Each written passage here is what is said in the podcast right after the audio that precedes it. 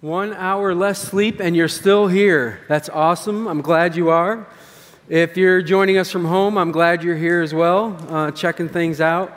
We are in a series that we're just calling Joseph. We're kind of doing a story of Joseph in the book of Genesis. And we've been pulling on threads that have all started in chapter 37, and they've some of them run all the way through the story. Some of them are in front of the story, but we're trying to get a really good picture of what God's doing in that story. And so we just keep looking at things that go all the way through. We're going to do that same thing today. And I guess technically, um, the thread is going to start in chapter 37 as we get into it. So um, this morning, I want to look at um, the life of Judah. But I want to get there starting with where we were last week.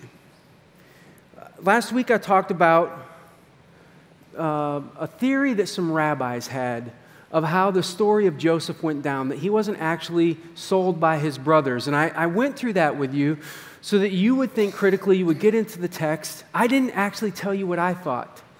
I thought the way they went about it was really helpful. It helped me put the story together in ways that I hadn't before. But here's my conclusion I think the brothers sold Joseph. I, I think um, we're going to see that maybe they didn't pull him up out of the pit after all. But I think they were responsible, which it says, where's Reuben then? You have to identify where Reuben is. I think he's off with the sheep. He didn't have the courage to confront his brothers and stop them in person. So he's got to find a way to get around and get Joseph out of that pit because that was his intention. And in that environment, you had to keep the sheep moving. If you didn't, they would actually destroy the grazing ground. So I think he went with them to find a way to circle around and rescue his brother. Now, I can't prove all of that, but what I can tell you is that chapter 38 the chapter that follows all of this stuff happening, makes me think that the brothers were involved in this. Chapter 38 is surprising, shocking, disgusting, it's graphic. You, um, if you were telling this story and you wanted to make sure that your family history was told in a way that was helpful for other people, you would leave this chapter out forever. Like, you wouldn't want to talk about any of the stuff that's in there. And yet, it makes it in the text, and, which raises all kinds of questions. Some Christians have looked at this and said, man, this is out of order. This doesn't make any sense. This is just kind of a story that's got thrown into this. When you come upon it, just read through it real fast and get to the other side of it. There have been some who have gone so as far as to say, when you see this story of Judah, kind of planted in Joseph's story, this is evidence, they say, that people, different people were putting the scriptures together and they were just throwing things in there. And you really can't trust the order of stuff. Really, they would almost get to the part where they would say, You really can't trust what you're reading because different people had different objectives and they were putting it in there. I, I think you're going to find out as we talk about this that this story is supposed to be there, even though it's disturbing and messed up. There's a lot of disturbing stuff in it, and there's a lot of stuff that goes against all the cultural norms. Judah, the main person in chapter 38, leaves his family. His dad's not dead. That did not happen in the ancient culture. That's prodigal son kind of stuff. Leaving the family before your father died, you didn't do that. On top of that, he gets married and his father doesn't arrange the marriage. These are things that weren't done. No, you didn't do that back then. It was very disrespectful. It wasn't honoring, but this guy was going his own way. And the question is is there anything in the text that would cause us to ask, why is he doing this? Why is he separating from the family, doing his own thing? And I actually think there is. I think in Genesis 37 26, we see this. Judah said to his brothers, What will we gain if we kill our brother and cover up his blood? Goes on in 27 Come, let's sell him to the Ishmaelites and not lay our hands on him after all. He is our blood, our own flesh and blood, which is why, you see that? Let's not touch him. We'll have somebody else drag him out. We'll have somebody else sell him. We're going to say our hands are clean of that because we didn't actually put our hands on him in this process. It's why they could stand in Egypt years later and say, the only thing we did was listen to his pleading because they think the way they went about this gives them clean hands. And yet, here's what happens. At least I, I've seen this happen so many times. Have you ever been with a group of people? And you made a decision together to do something, and then the something that you agreed on doesn't turn out well, like it wasn't fun or it was a terrible experience. What happens almost every time after something like that takes place? What's the one question that people ask?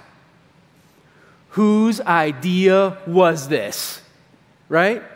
Because the group doesn't want to take responsibility. The group went along, they'd be like, I wouldn't have gone along with it except he said it. He came up with the idea. Who's the one who has the idea in the text? Judah. The one who came up with the idea. And now, this family, the whole family, is full of guilt.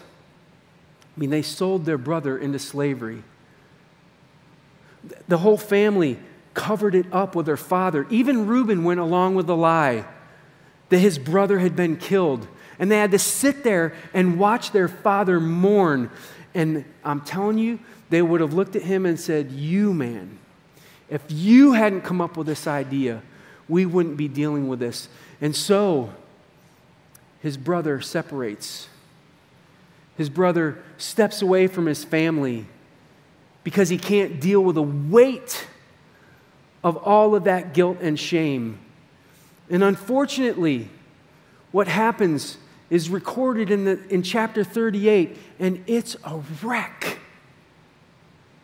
And what we're about to find out is that for this plan to take place, for this thing that God wants to do to turn the family around, the story of Joseph, we talked about that weeks earlier, he's not just going to need one brother to get their, their life figured out he's going to need another one to figure it out too.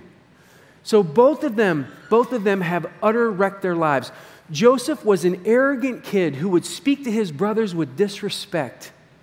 And God was going to have to take him and put him in a place where he could reshape and say, Listen, I want you to be redirected here. Judah, selfish, uses people. He, he terrible person. And yet, if God doesn't do a work in his heart, there's going to be problems. What's interesting about these two brothers in this story right now is that an it, it raises a question. And the question is this Is the problem in the family? Like Jacob seems to have done such a terrible job that all the brothers are messed up. And is the problem in their blood? Is it is it something that they're going to carry for the rest of their lives and they're just going to accept who they are? Because it appears that that's how Judah answers the question. I was greedy, I sold my brother. This is who I am. I'm leaving my family, I'm going to pursue all my own interests. And he does that. Is it in the blood? Or is there any hope for these guys at all? Um, there's a song that we heard and we thought, this is about these two brothers. I want you to listen to this and see if you agree. When chapter 38 rolls around, it seems to answer the question it's in the blood, and Judah is a terrible person. I, in fact, I read a I read a 40 page academic paper on this chapter because it's such an interesting chapter. People um, talk about it quite a bit because it's kind of, it feels like an outlier. And one of the reasons they wrote this was to help you understand the language and the phrasing and things that were omitted in the story. We're all trying to communicate this one thing Judah is a despicable person. Like they're trying to emphasize it, they're writing it that way with emphasis that this guy is horrible. But the other thing that they were trying to do is they were trying to show through language connections, all of these uh, rare words being used, some phrases and other things like that, that it was also connected. That the story of Judah has to be seen in the story of Joseph. And if you don't, you miss what God's doing. He might be a despicable person, but try this on for size. Without Judah, the story that you know of Joseph doesn't end the way it does.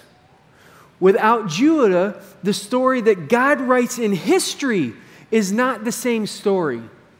So this guy has an important place. And yet, what we find is he's blowing his life apart. So we're going to go through 38. We're going to do it quickly. I'm going to give you some highlights and I'm going to just try to tell you the story so you can get an idea and understanding. Like one of the highlights is verse 1 of 38. It says, at this time, right at the beginning. Um, that's a phrase that was meant to be there to help you understand that what's going on in 38 is layered on everything else that you're reading. So when you go on and you read about Joseph, the stuff that's happening with Judah is happening at the same time. So they want you to know hey, these stories are unfolding. They're on different paths, but they're at the same kind of pace. And so they're a part of this. And there'll be other parts that are going to connect here too.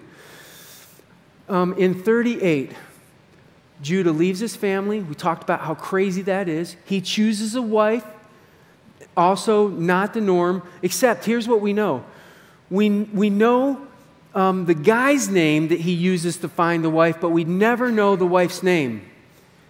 And the rabbis were quick to point out that that's an odd thing, that lineage was important, and you would often put like begat, like he begat, and then you would you would get maybe who the wife was.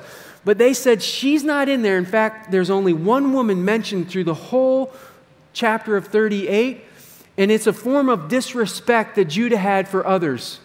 He didn't respect anybody and likely didn't even care about his wife. And we'll look at that in a little bit. But it comes out in 38 in the way he talks about and does some things. Now, Judah goes on and has three kids, and they grow up to be old enough to marry. So a lot of time has passed here. It's going really fast. And he gets to a place where he has these three sons, and he marries off the oldest. But the scriptures tell us he's an evil guy, and so the Lord takes his life. And as soon as that happens, what gets introduced into the story is a widow.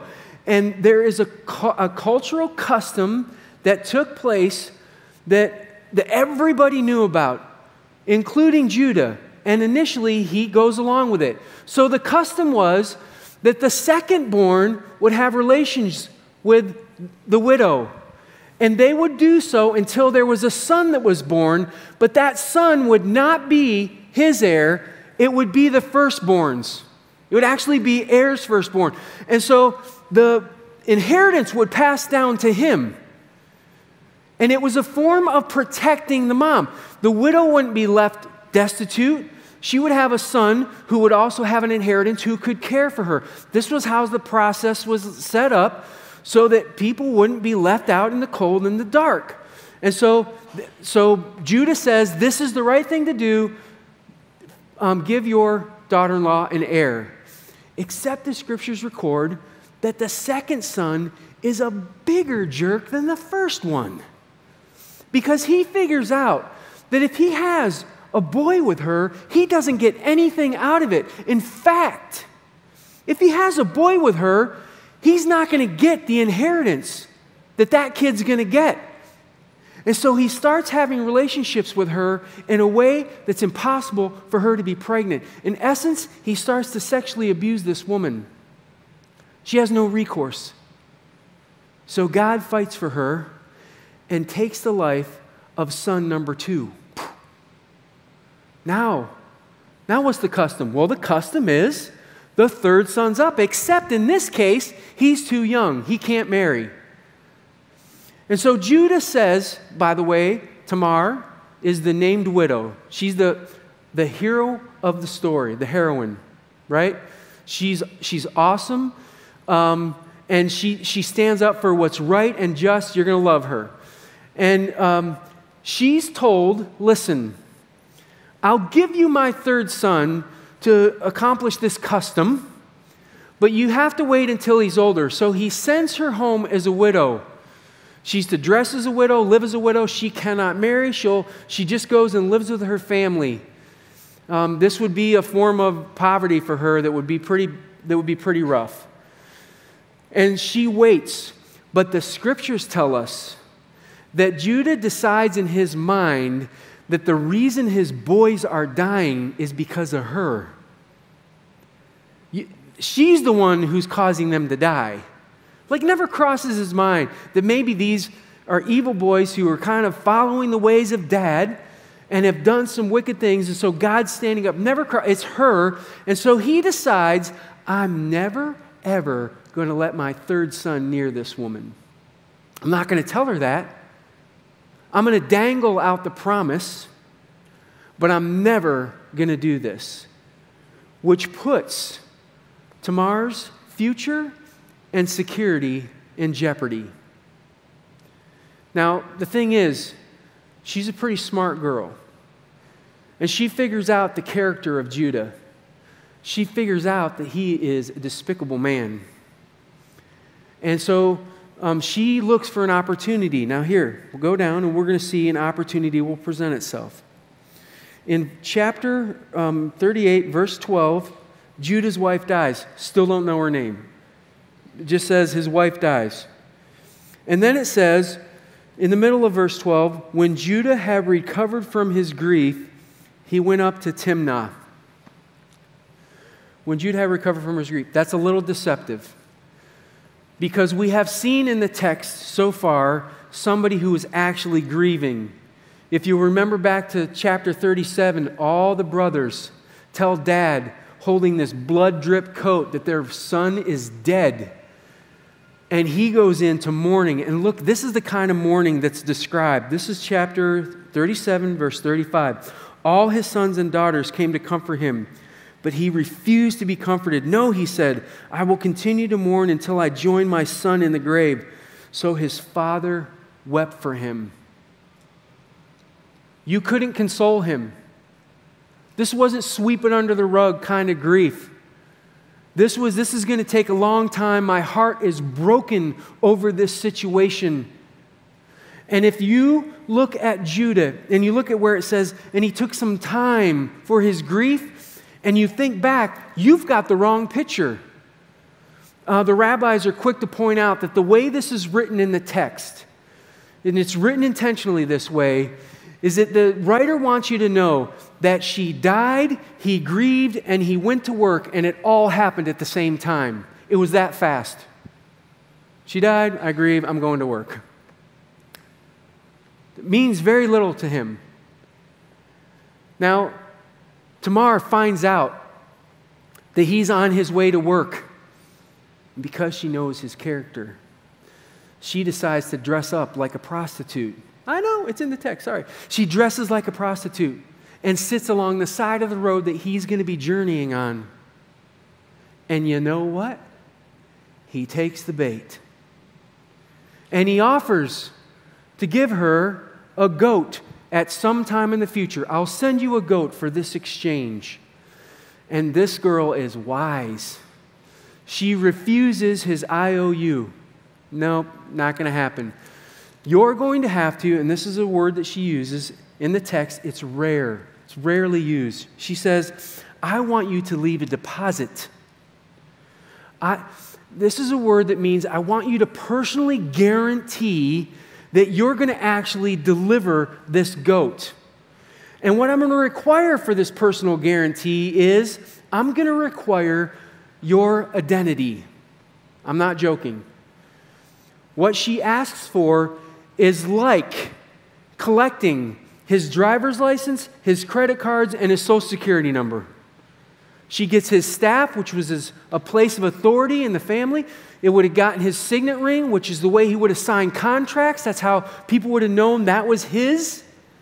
And his sash, that identified whose family you were a part of. He gives all of those up. Doesn't seem to care about his own identity, just his needs. I just want my needs met, whatever it takes. He, despicable, right? Well, her goal Her goal in doing this is that she's hoping that she will become pregnant, that she will have a boy that will be the heir that was rightfully hers. And sure enough, she gets pregnant. And Judah, because he's been a stand up righteous guy this whole time, decides he's going to make a stand up righteous call with her. And so he gets a group of people to go drag her out, and he's going to have her burned to death for being pregnant. And it's this time that she takes out these three things his staff, his seal, his cord. Says, Take this to Judah and tell him that the person who owns these things is the father of the child that I'm carrying. His response is recorded in verse 26 of 38. Judah recognized them and said, She is more righteous than I, since I wouldn't give her my son, Shelah. This is the first time in the text that Judah admits he has an integrity problem. Like, I, something's off with me. Something's broken here. And, I, and I've got an issue. First time it's ever recorded. Now, just in case, just in case, some of you are like, oh, that Tamara, she does not sound like a very good girl. I don't know about her. I would say, be careful. Be careful. Tamara is one of three ladies who end up in the lineage of Jesus. She's the first one who's mentioned. Why? Because she stood up for what was right and just. And by doing so, did it in a way that confronted Judah, who stopped and realized for the first time that the direction that he was headed for his life was wrong. And the scriptures seem to indicate from that point forward, there is a change that starts to show up in the way Judah is acting, reacting, things that you would never expect from a, a despicable man. For one, when the brothers head to Egypt to get grain for the first time, Judah is back with the family. Now, maybe he did that because of the famine, but for whatever reason, he is now a part of them. They found a way to make up, they found a way to be together. And so he's there in that moment. Now, if you'll recall, when they go down for the first time, Joseph is very skeptical whether the brothers have changed or not. He knows that they sold him last time. These are the kind of men they are. And he wants to know if there's been any change in their lives. And so he gets a test. And the first test is he takes their brother Simeon and he puts him in jail and he says, I'll let him out when you return with my younger brother. He wants to know if his younger brother's even alive.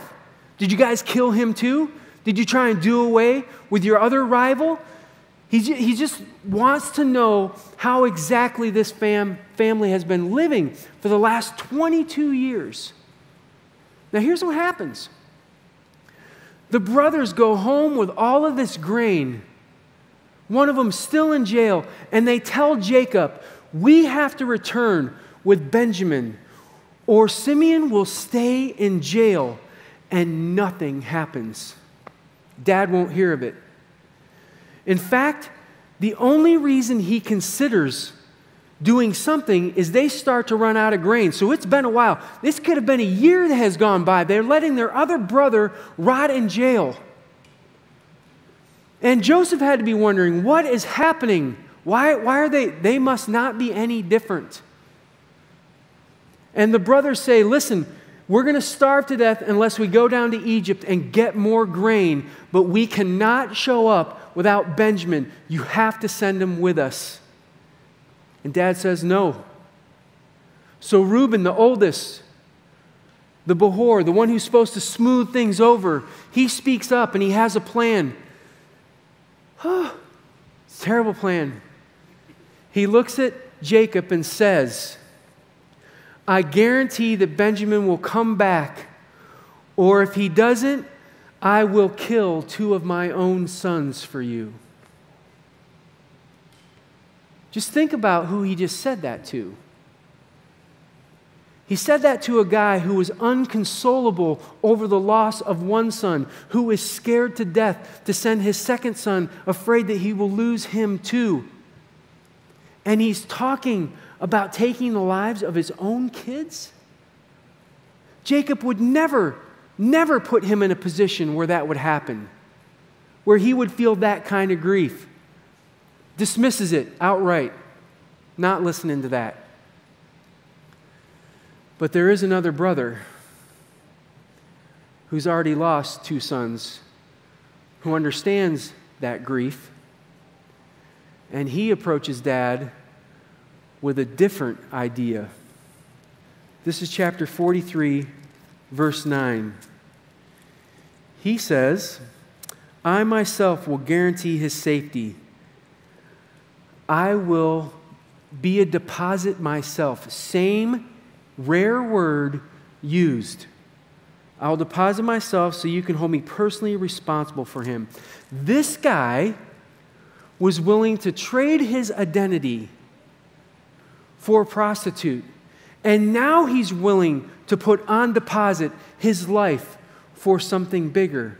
He's willing to serve his dad, his family. He's willing to say, I'll do this selfless act I'll bear this responsibility myself. And dad hears that and says, Okay, you can go. They get to Egypt. Joseph is relieved. Benjamin's alive. That's good. Still not convinced about the hearts of his brothers. And so he sets up a second test. He frames Benjamin for stealing something from Joseph and he puts him in jail. And this is going exact like the worst possible way because these brothers are going to have to go home and once again report that they've lost another brother. Except that's not what happens. In chapter 42, 44, verse 32, one of the brothers says this Your servant guaranteed the boy's safety to my father. I said, If I do not bring him back to you, I will bear the blame before you my Father all of my life. Guess what word is used? I said I would be a deposit. Now we're not talking theory anymore.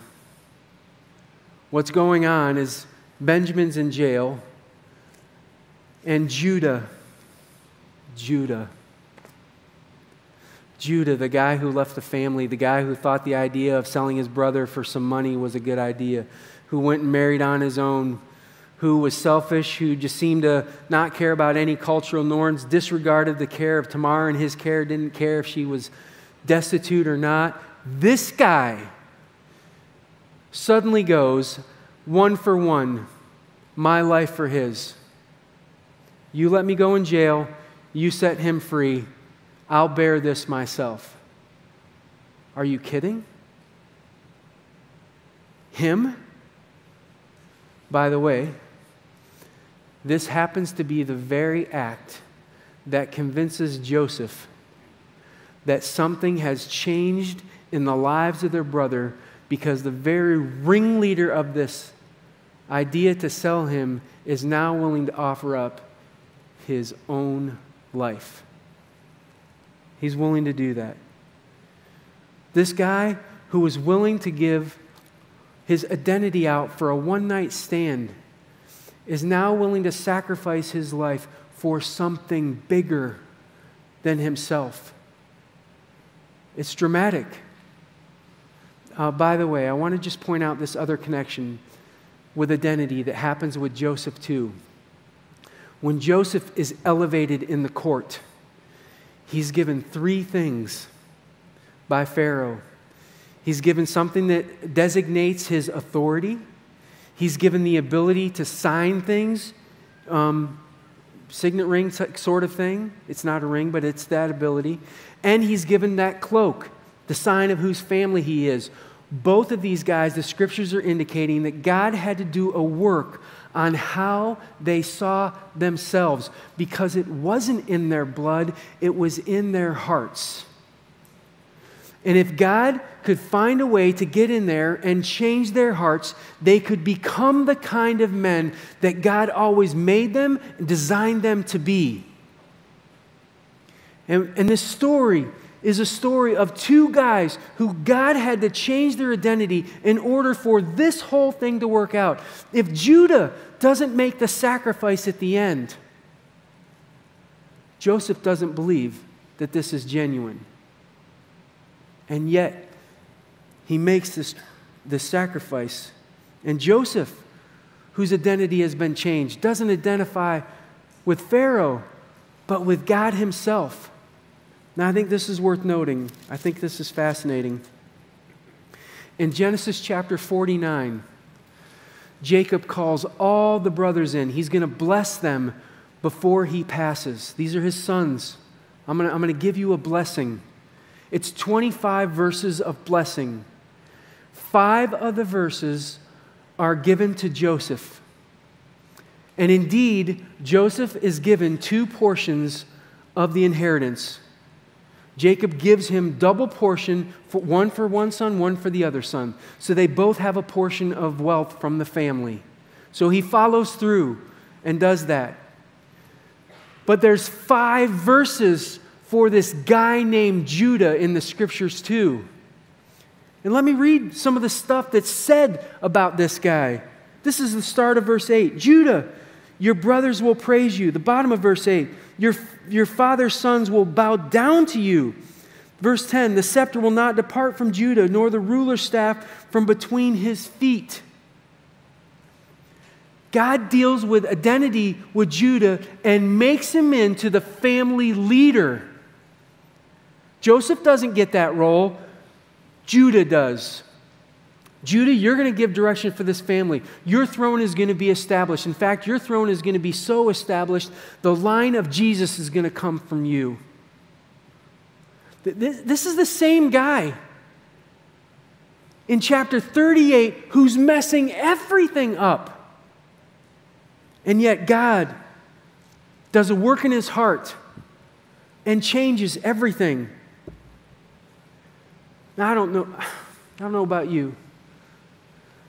But I have discovered that some of the most important moments in my life, the best learnings, the things that have changed who I am the most, have come from my biggest mistakes. And when I say my biggest mistakes, I mean I compound. Like, I just don't do it once. I do it a whole bunch of times and make it really messy before it suddenly dawns on me that this is a problem. I can go on for years at a time and make a mess. And that's what we see in the life of Judah. His life is so tangled up with a mess that he almost concludes this is who I am. And I can tell you from having tangled messes in my life it's just tempting to excuse it that way. It's tempting to look at this pattern of thought that you've had about yourself for a long period of time. You know it's not necessarily healthy or good, but you keep going back to it, and you've kind of just concluded this is who I am. Or you've had this response and reaction that you've used with your coworkers or your family, and you just keep doing it, and it makes a mess but it's your reaction and you keep going to it and you feel hopeless. And the thought is, this is just who I am. The stuff that I believe, the stuff that I say, there's not much hope. It's, it's in my blood. And we look at these tangled messes in our lives that we've put there, and we even wonder if God would want to have nothing to do with us. When it turns out God may just be getting started. For 13 years, he pursued the heart of Joseph. It appears for over 20 years, he pursued the heart of Judah. And you know what I love about that? Judah's life could have been left under a weight of guilt and shame. He could have been buried underneath of that, and he would have had it coming. But God had this idea that if he would just recognize that he wasn't as righteous as he thought he was, that he had some character issues that he needed to address, that if he could start to choose God's path over his own, that Judah's life could become incredible. Judah's story could impact not just the story of Joseph, but even our story today. And my friends, I want you to know this. The same is true with your story. Doesn't matter how big the pile of mess is right now. The question is are you willing to look at God and say, I will trust you with this mess? I, in some cases, you didn't make it. In others, you, you made the mess. You made the choices. You said those words. You believe those things. You think those thoughts. And yet, they do not have to define your life. And if you've gotten to the place where you just think, this is just who I am, and you're giving up, I want you to rethink that because God has a bigger, better plan for you than you can imagine.